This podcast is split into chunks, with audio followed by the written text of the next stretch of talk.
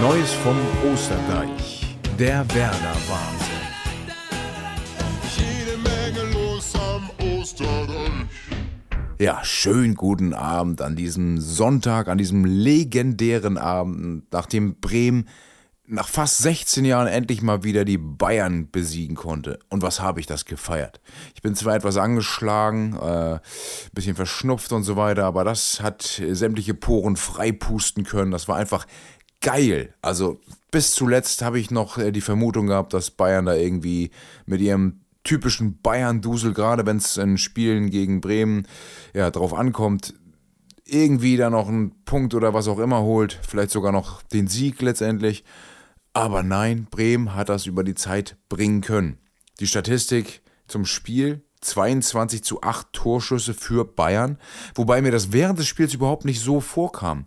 Also direkt äh, zu Beginn des Spiels war es einfach ein äh, furioser Start der Bremer, die ja ersatzgeschwächt äh, ins Spiel gehen mussten, gezwungenermaßen. Duxch mit der fünften Gelben ausgefallen, Bittenkurt mit der fünften Gelben ausgefallen, Kater ja sowieso noch beim Afrika Cup, der hat ja jetzt mal irgendwie ungefähr eine Viertelstunde spielen können, ist nicht verletzt ausgewechselt worden, sondern hat wirklich auch gespielt. Also nach dem Afrika Cup könnte tatsächlich auch ein Kater noch dazukommen, was das Ganze ja ein bisschen noch äh, pushen könnte.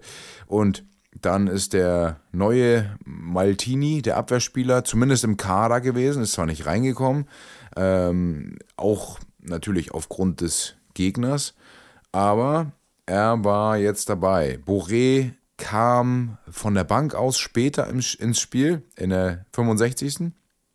Ähm, ja, hat mit dem ganzen Wechseltheater natürlich zu tun. Äh, Werner hat äh, eher auf Voltemade und Jinma vorne vertraut, also ein ganz junger, dynamischer ähm, Sturm. Boré mit dem Kopf, so sagt man, eher in Brasilien unterwegs bereits oder ähm, zumindest zu sehr abgelenkt. Und man hat es auch später gemerkt, als er im Spiel war. Das war nicht so sein Tag heute, aber es hat zumindest gereicht, das Anlaufen, dass er da vorne für ja, ausreichend Ärgernis der Bayern-Spieler sorgt. Ja, was mich noch überrascht hat, ist, äh, im Spiel gegen die Bayern hat Werner auf Linen äh, auf der Sechserposition gesetzt, nicht Stay, der ja auch im Spiel war, der war aber eine Position weiter vorne, neben Schmid. Und äh, auf der Außenbahn Agu, der mittlerweile an dem Mann vorbeigezogen ist und der macht das super. Also der ist wirklich, der hat die Dynamik, der gefiel mir schon vor seiner langen Verletzung als Rechtsverteidiger gut. Da haben wir aber Weiser und Weiser sage ich immer noch, dass er eine dämliche Aussage getätigt hat, dass er da für Algerien spielen will, weil er ja für Deutschland nicht äh, sieht, dass er da irgendwie noch reinkommt. Aber wenn er so weiter performt, ich sag's die ganze Zeit schon, das ist ein zuverlässiger, super Rechtsverteidiger auch für die deutsche Nationalmannschaft. Wen haben wir da als Alternative? Benjamin Henrichs, ja, das kann auch Weiser. Wirklich. Vor allen Dingen, weil er Zug nach vorne hat. Wenn Deutschland mit einer Fünferkette spielen sollte, was sie ja hin und wieder auch gemacht haben, absolut weiser. Wenn natürlich eine Viererkette ist, ist er defensiv zumindest äh, ja etwas schwächer, hat aber auch genügend Dynamik nach vorne, um da äh, das vielleicht ein bisschen ausgleichen zu können. Aber er sollte zumindest eine Alternative darstellen. So und äh, was man was man jetzt aufs Spiel bezogen sagen kann, Bremen kam ins Spiel mit ähm, ja, der nötigen Dynamik und, und ich hatte das Gefühl, Bayern wusste gar nicht, was los war. Und direkt in der neunten Minute dann, also vorher, natürlich gab es Spiel, äh, im Spielaufbau den einen oder anderen Ballverlust, das ist klar. Erstens haben die so noch nicht zusammengespielt und zweitens ist das Bayern München. Fast 16 Jahre hat Bremen keinen Sieg gegen Bayern holen können. Nicht im Freundschaftsspiel, nicht im DFB-Pokal, nicht in sonst was für Wettbewerben. Gar, gar keinen. Einfach nichts. Egal wo. Alter Schwede, ich meine, da hat noch Özil neben Diego zaubern können 2008. Da hat äh, Tim Borowski für Bayern gespielt, der Ex-Bremer, und hat die beiden Tore gemacht, als es dann letztendlich 5 zu 2 für die Bremer stand. Ich kann mich so gut daran erinnern. Ja, Ewigkeiten her. Und endlich nach, ich glaube, 26 Spielen in Folge in der Liga, die Bayern dann äh, nicht gegen Bremen verloren hat, endlich mal hat Bremen die Bayern ja, niederringen können. Und das war letztendlich aufs ganze Spiel gesehen. Natürlich gehörte eine Portion Glück dazu. Natürlich hatte Bayern auch Aktion, um da ein Tor zu machen. Kommen wir gleich noch zu. Aber der, die, die ganze Aggressivität der Mannschaft von Ole Werner, der Kampf, der hat dazu geführt, dass der, dass der Sieg dann eben auf Seiten der Bremer blieb, zum Glück. Also, wie gesagt, neunte Minute, erste Chance.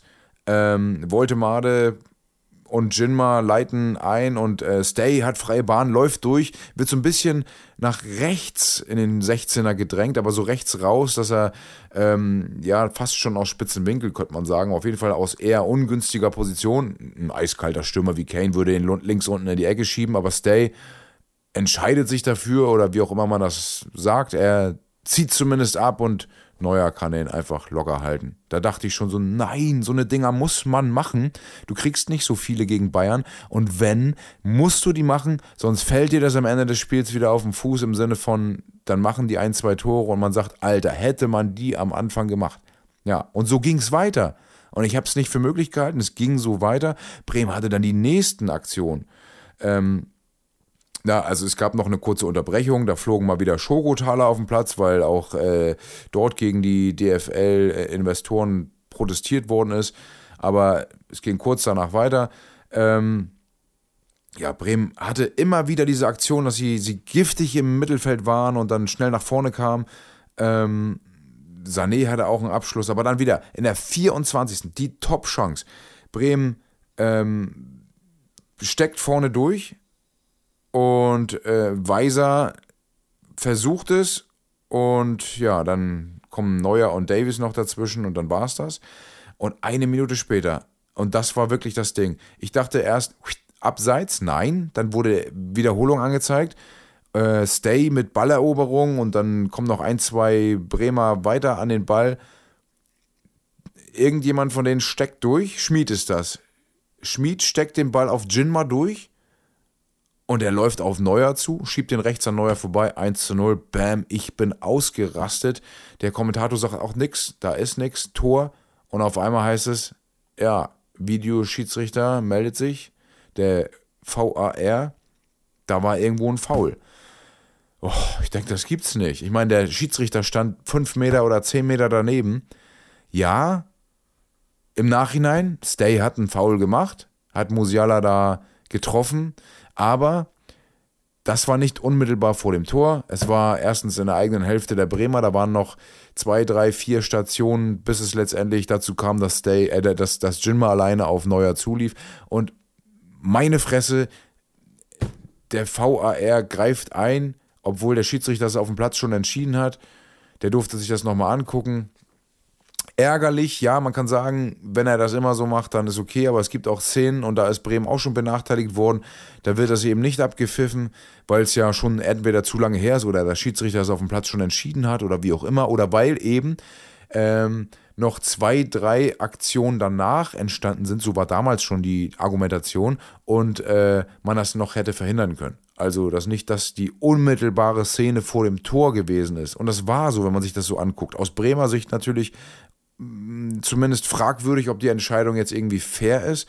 Aus Bayern-Sicht ist es natürlich, jeder Bayern-Fan sagt, klares Foul muss abgepfiffen werden. Aber man sieht es ja jede Woche, dass solche Aktionen immer anders entschieden werden. Und genau das ist ja der Grund, warum auch zum Beispiel die Bayern-Fans während das Tor fällt im Hintergrund einen Banner noch hochhalten mit Weg mit dem VAR. Ja, irgendwie äh, lustig, denn kurze Zeit später sagte auch Ballack in der Halbzeit, sah man dieses Transparent nicht mehr. Komisch. Tja, äh, da zum Vorteil für die Bayern. Ähm, aber wieder hatte ich das Gefühl, äh, das wird sich rächen. Ich dachte nur, Bremen so geil im Spiel, haben dieses Tor verdient. Richtig geil. Ähm, ja, auch drei Minuten später, Jinma wird wieder geschickt. Upamecano klärt da noch an der linken Außenbahn. Ja, und ich habe gedacht, das rächt sich jetzt. Wie es typisch wäre, kurz vor der Halbzeit oder kurz nach der Halbzeit kriegt Bremen einen rein und dann war es das wieder, dann ist es das gewesen, dann ist alle Euphorie dahin. Ähm, aber kurz vor der Halbzeit hat auch Bremen wieder Woltemade versucht zum 16er, kommt nicht zum Abschluss und Weiser wird dann noch gestört. Also die haben durchgehend versucht. Äh, man kann an der Statistik nicht so ganz sehen, dass Bremen auf Augenhöhe war, was sie definitiv waren. Also zur Halbzeit hätte es sogar für Bremen stehen müssen. Also ein Torunterschied war das schon wert, finde ich, die erste Halbzeit. Von Bayern kam nicht viel. Und äh, ja, es ging zum Glück mit dem 0 zu 0 in die Halbzeit. Ich hatte so ein bisschen die äh, Panik, dass da die Bayern irgendwie noch nachlegen. Man kennt es ja, die haben die Qualität, mit einer Aktion ein Spiel zu entscheiden. Und das sah man zumindest am Ende der zweiten Halbzeit. Ja, es ging mit gleichem Personal in die zweite Hälfte. In der 50. versuchte Sané zum Glück war es immer so, dass entweder Glück dabei war, das waren ein, zwei Situationen, besonders äh, bei Matisse Tell am Ende, dass er knapp daneben zielte, aber ansonsten hat noch jemand einen Fuß hinhalten können oder ähm, ja, sich irgendwie anders vor den Ball schmeißen können.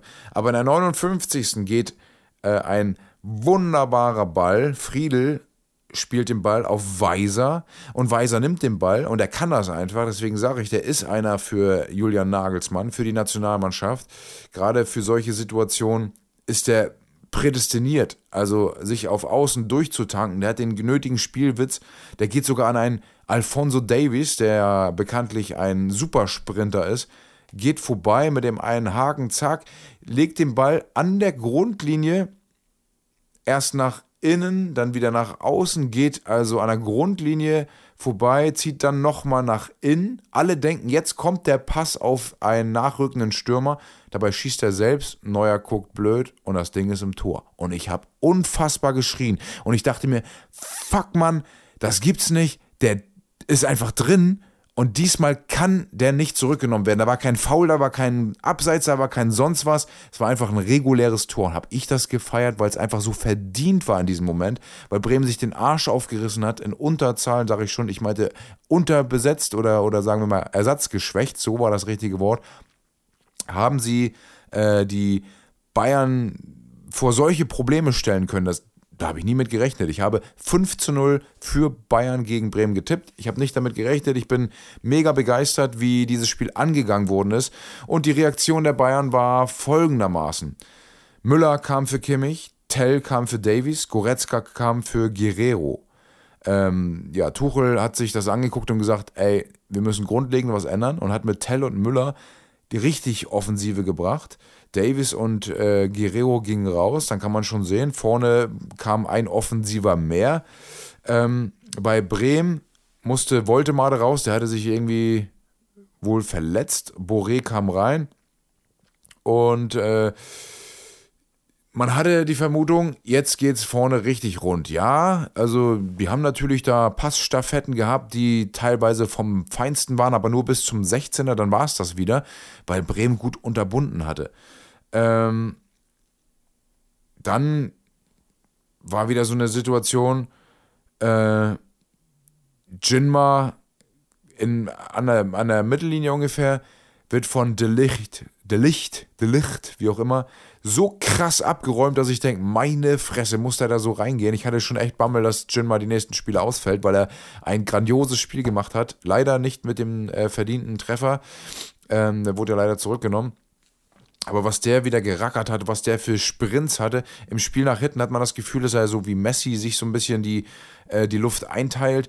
Und wenn es nach vorne geht, dann ist aber Rambazamba angesagt. Wenn ich mir da vorstelle, nächste Saison mit Dingshi und Jinma auf links und rechts außen, meine Güte, ey, da kann man auch Duxch abgeben, die Kohle nehmen und dann vielleicht noch einen, äh, ja, so einen bulligen Stürmer da vorne holen, der da kopfballstark ist und die Dinger macht. Also genial. Da ist schon Potenzial vorhanden. Da soll man sich nicht kleiner machen, als man dann letztendlich ist.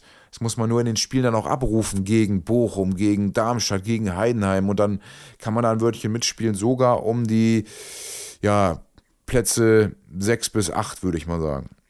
Ja, äh, langsam kam es dann in die heiße Phase. Da kam die eine oder andere Szene von Sané, von äh, Musiala, der da immer wieder eingeleitet hat. Aber auch die Bremer kamen immer mal wieder gefährlich nach vorne, musste man natürlich auch. Und Bayern hat dann auch noch Schupomot hingebracht.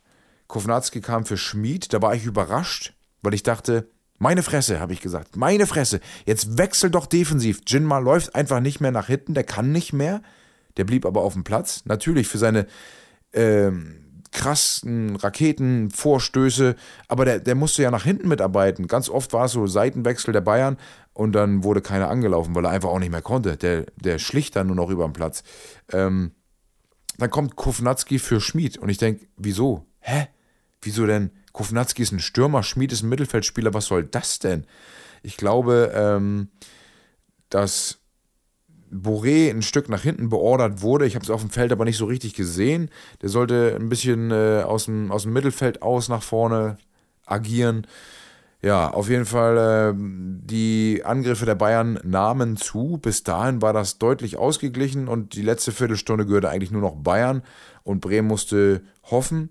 Und Christian Groß habe ich seit der 80. gefordert für einen der vorderen Leute. Und in der 89. hat dann ähm, Ole Werner auf mich gehört und hat groß für Jinma gebracht, der dann seinen verdienten äh, ja, Applaus bekommen hatte. Und der Mann kam dann für Agu, der sich auch wirklich die Seele aus dem Leib gelaufen ist. Und diese beiden defensiven Spieler haben genügt. Und eine Portion Glück und das Können von Michael Zetterer, der einen ähm, wunderbaren Kopfball von Mathis Tell erst mit der einen Hand, die dann äh, dafür sorgte, dass der Ball gegen den Pfosten ging und dann im gleichen in der gleichen Aktion mit der anderen Hand den noch weglenkte. Also das muss man mal sehen. Eigentlich hat er zwei Paraden unmittelbar in einer Aktion hintereinander gemacht. Das war schon wirklich richtig stark. Und dafür haben die ihn auch abgefeiert. Die ganze Mannschaft rannte zu ihm. Er selbst hat unheimlich geschrien. Danach gab es dann Ecke, äh, führte auch zu nichts. Ja, also Bayern kann sich das natürlich selbst ankreiden. Aber die Bremer umgekehrt können sich auch ankreiden lassen, dass die einfach geil gekämpft haben und einen verdienten Sieg gegen Bayern nach fast 16 Jahren erringen konnten. Auf der Pressekonferenz hinterher, Ole Werner zeigte sich selbstverständlich zufrieden und wurde gefragt, wie es dann aussieht mit den Spielern, die jetzt gerade nicht dabei waren. Interessante Frage übrigens. Manchmal kommen ja so eine Kackfragen, kann man nicht anders sagen, aber dieses Mal sagte er, ähm, Marvin Duksch und ähm, Bittenkurt, was denn mit denen ist. Und er hatte irgendwie nur so ein bisschen drumrum reden können. Ja, also die, die jetzt auf dem Platz waren, haben es einfach wunderbar gemacht. Ähm, aber es wird klar sein, dass Duxch wieder spielt. Ich meine, er ist der absolute Leader da vorne, obwohl ich mir selbst nicht sicher bin, ob das mit Duxch genauso äh, gewesen wäre. Das ist ja immer so, es kommt frischer Wind rein und der war vielleicht heute nötig, weil alle dachten, das wird eh nichts gegen Bayern. Und genau das ist ja manchmal äh, das Mittel zum Sieg. Ja, auf der Pressekonferenz der, der Bayern hat dann eben äh, Tuchel gesagt, wir haben 70 Minuten nicht wie eine Mannschaft gespielt, die einen Sieg erzwingen will, die um die Meisterschaft spielt, die eine Antwort geben will. Wir haben das nur 20 Minuten getan. Sehe ich genauso. Also mindestens 70 Minuten war Bremen auch die äh, gefährlichere Mannschaft, zum Teil auch ja, besser. Ähm, Im Mittelfeld war natürlich Bayern dominant, deswegen haben die auch knapp 70 Prozent Ballbesitz, ist klar gab selten Ballbesitzphasen. Einmal habe ich so in Erinnerung, wo Bremen mal so eine Minute lang vielleicht den Ball hatte. Ansonsten war Bayern am Zug, aber da kam nicht viel bei rum. Ja, und äh, dann führte eben Tuchel noch aus, und das fand ich ganz spannend. Er sagte, wir haben so gespielt, als hätten wir zehn Punkte Vorsprung und Dienstag noch ein Champions League-Spiel. Wir werden die Mannschaft in die Pflicht nehmen. Am Mittwoch haben wir die Möglichkeit, es besser zu machen und wir müssen es auch besser machen. Ja, müssen die definitiv, denn äh, es wird bestimmt Gratulationen aus Leverkusen an die Bremer geben und ich bin ja so ein krasser Bayern-Hasser, dass ich einfach das zusätzlich abfeier, dass Leverkusen ähm, auch jetzt vor dem Union-Rückspiel, das die Bayern vor sich haben, sieben Punkte Vorsprung hat auf Bayern. Und das werden dann möglicherweise nur noch äh, vier Punkte sein. Aber die Tordifferenz ist zum Beispiel fast identisch. Leverkusen hat 50 zu 14 Tore, Bayern hat 52 zu 16. Also wenn Union sich ein bisschen anstrengt und da vielleicht auch noch ein Unentschieden holt und die Liga generell dafür sorgt, dass Leverkusen Meister wird, würde ich das sehr feiern. Also das wäre schon, das wäre schon wirklich grandios, wenn das gelingen sollte. Ich würde es den Leverkusen dann gönnen die jetzt leider mit äh, meinem Spieler, den ich bei Kickbase habe, Palacios, einen schweren Ausfall zu vermelden haben. Neben Boniface ist jetzt Palacios der nächste, der wegfällt. MRT-Untersuchung hat ergeben, dass der wohl äh, ein bisschen mehr am Muskel kaputt ist. Der hatte eine Aktion vorne, dass er, eine, ich glaube, einen Schuss oder eine Flanke bringen wollte, sich danach an Oberschenkel fasste und äh, ja, irgendwas ist da mit dem Muskel und wohl mehr als nur so eine Zerrung, die zwei, drei Wochen dauert. Da bin ich mal gespannt. Im Aufeinandertreffen gegen Bayern wird er wahrscheinlich nicht dabei sein und Bayer Leverkusen hat noch kein Spiel verloren. Und ob das jetzt so hält, da bin ich mal gespannt. Ich würde es richtig feiern. Für Bremen geht es am 27. Januar, am Samstag also, um 15.30 Uhr gegen den SSC Freiburg. Ähm, nicht den SSC, was erzähle ich da für Blödsinn, gegen den SC Freiburg. Das kommt, wenn man anfängt zu stottern, weil die Nase dicht ist. Wie gesagt, ich bin auch ein bisschen angeschlagen, aber das läuft schon. Und äh, ja, Bremen hat noch was gut zu machen. Letztes Mal ähm, in der Schlussphase, ich war im Stadion, ich glaube in der 93. Minute ungefähr, macht ähm, der, der, oh, wie hieß er denn noch? Ich vergesse jedes Mal seinen Namen, ey, meine Güte. Auf jeden Fall, ähm, gleich habe ich es. Philipp, Maximilian Philipp, der Ex-Freiburger bzw. Ex-Bremer, der ja dann wieder zu Freiburg gewechselt ist, macht schließlich äh, das Tor und Bremen hat den eigentlich verdienten Punkt aus der Hand gegeben und jetzt ist eben Zeit für eine Revanche, wobei Freiburg mittlerweile wieder gut drauf ist. Also auch in den letzten Spielen haben sie äh, mehr Punkte geholt, als man dachte. Bremen ist dran. Bremen kommt jetzt mit breiter Brust. Ähm, hat ein 1-1 gegen Leipzig, davor das 2-2 gegen Gladbach, dann 2-0 gegen Augsburg gewonnen. Äh, das 1-1 gegen Bochum, das war zum Ende hin glücklich. Das 1-0 gegen Bayern und jetzt kommen eben die Freiburger und danach kommen die Wochen der Wahrheit, was den Abstand zu den Abstiegsrängen angeht. Dann kommen nämlich Mainz, Heidenheim, Köln, Darmstadt. Und wenn man diese Spiele erfolgreich besteht, kann es schon sein, dass man sagt, äh, der Klassenhalt ist so gut wie sicher. Wobei man sich nicht sicher sein sollte, denn das Abstiegsjahr mit Florian Kofeld äh, über 33 Spieltage hat ja gezeigt, man darf sich nicht zu sicher sein. In diesem Sinne, ich denke, Bremen schafft mindestens einen Punkt gegen Freiburg und rächt sich somit. Und äh, ja, wir drücken die Daumen. Wir hören uns wieder am nächsten Sonntag, wenn es wieder heißt Neues vom Osterdeich. Bis denn dann.